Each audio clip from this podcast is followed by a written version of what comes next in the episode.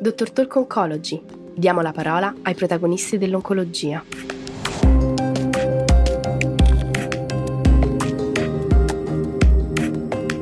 La gestione della terapia nelle pazienti con carcinoma mammario recettori ormonali positivi ER2 negativo, in stadio precoce e in stadio metastatico, rappresenta una sfida complessa. L'avvento dei CDK4-6 inhibitor ha impattato significativamente in questo scenario.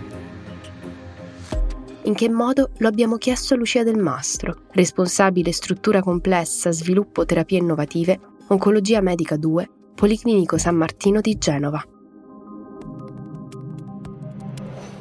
circa il 14% delle pazienti con tumore recettori ormonali positivi ed ER2 negativo ha un alto rischio di recidiva. Questo alto rischio è correlato o alla presenza di un numero di linfonodi ascellari metastatici superiore o uguale a 4 oppure in presenza di un numero di linfonodi metastatici da 1 a 3 alla presenza di un tumore di grandi dimensioni, cioè superiore o uguale a 5 cm, oppure alla presenza di un basso grado di differenziazione, vale a dire eh, G3. Queste pazienti sono a rischio elevato di recidiva, per cui vi è indicazione ad effettuare un trattamento adiuvante che deve consistere nella somministrazione non solo dell'endocrinoterapia ma anche della Vemaciclib. Lo studio Monarchy ci ha dimostrato che attraverso l'utilizzo di questa combinazione rispetto all'utilizzo della sola endocrinoterapia vi è un vantaggio in termini di sopravvivenza libera da malattia invasiva a 4 anni del 6%. Quindi questo vantaggio dà indicazione in queste pazienti ad alto rischio di recidiva ad effettuare una terapia combinata Avemaciclib più endocrinoterapia. Una delle problematiche di fronte alle quali l'oncologo può venire a trovarsi nelle pazienti che effettuano questo tipo di trattamento è il rischio di un abbandono precoce del trattamento a causa degli effetti collaterali. Nello studio Monarchy questo si è verificato in circa il 18% delle pazienti e la causa maggiore di tossicità in queste pazienti è rappresentato dalla diarrea. Pertanto è importante sia educare le pazienti ad intervenire rapidamente in presenza dei primi segni di diarrea, sia gli oncologi a gestire in maniera adeguata questo effetto collaterale. La gestione adeguata di questo effetto collaterale consiste nel impostare prontamente una terapia con l'operamide e nel dare quelle indicazioni utili a ridurre l'intensità e la durata della diarrea, quindi una corretta idratazione, così come una dieta adeguata, priva di scorie, nel periodo in cui è presente la diarrea. Se si riesce a gestire adeguatamente questo effetto collaterale che in genere si manifesta all'inizio del trattamento, è possibile poi evitare che questo effetto collaterale possa determinare un abbandono precoce del trattamento. Eh, l'abbandono precoce del trattamento sappiamo essere correlato in altri studi precedenti ad una riduzione dell'efficacia del trattamento, quindi necessità di un'adeguata educazione sia delle pazienti sia un'adeguata formazione degli oncologi per la corretta gestione di queste pazienti. Come si differenzia la terapia in base alle diverse sensibilità al trattamento ormonale riscontrabili nelle pazienti? Le pazienti con carcinoma mammario metastatico e recettori ormonali positivi possono ricadere in tre categorie diverse per quanto riguarda la sensibilità al trattamento ormonale.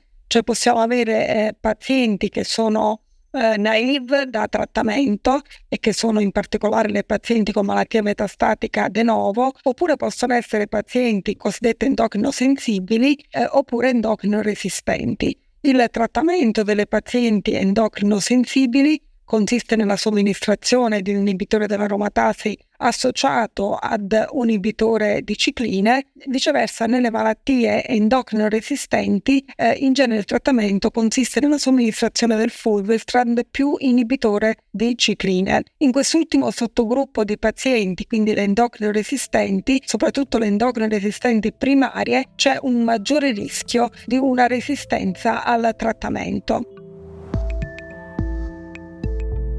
Ad oggi lo studio che ha dimostrato un'importante efficacia per il sottogruppo di pazienti con endocrino resistenza primaria, che sono i più difficili da trattare, è rappresentato dallo studio Monarch 2. Lo studio Monarch 2 ha dimostrato che in particolare nelle endocrine resistenti primarie l'aggiunta di abemaciclib al trattamento con Faslodex determina un vantaggio significativo sia dal punto di vista statistico ma soprattutto dal punto di vista clinico a favore della combinazione, quindi Faslodex più Abemaciclib. Pertanto in questo sottogruppo di pazienti eh, questo trattamento eh, rappresenta uno dei trattamenti di scelta per avere maggiori garanzie di efficacia e quindi di controllo della malattia. Per le pazienti che effettuano questo trattamento come terapia adiuvante è molto importante il mantenimento della qualità di vita sono pazienti fortunatamente libere da malattia e che quindi hanno necessità di essere reintegrate in pieno nella loro vita sociale, familiare e lavorativa. Pertanto fare in modo che questi effetti collaterali vengano gestiti adeguatamente ha un impatto mm, fondamentale sulla qualità di vita di queste donne, per cui gestire in maniera adeguata questo effetto collaterale contribuisce a un reinserimento in tutti gli aspetti eh, della vita di queste donne, quindi necessità di mettere in atto tutti gli strumenti che abbiamo a disposizione per cercare di limitare al massimo questi effetti collaterali e quindi garantire un'adeguata qualità di vita a queste pazienti.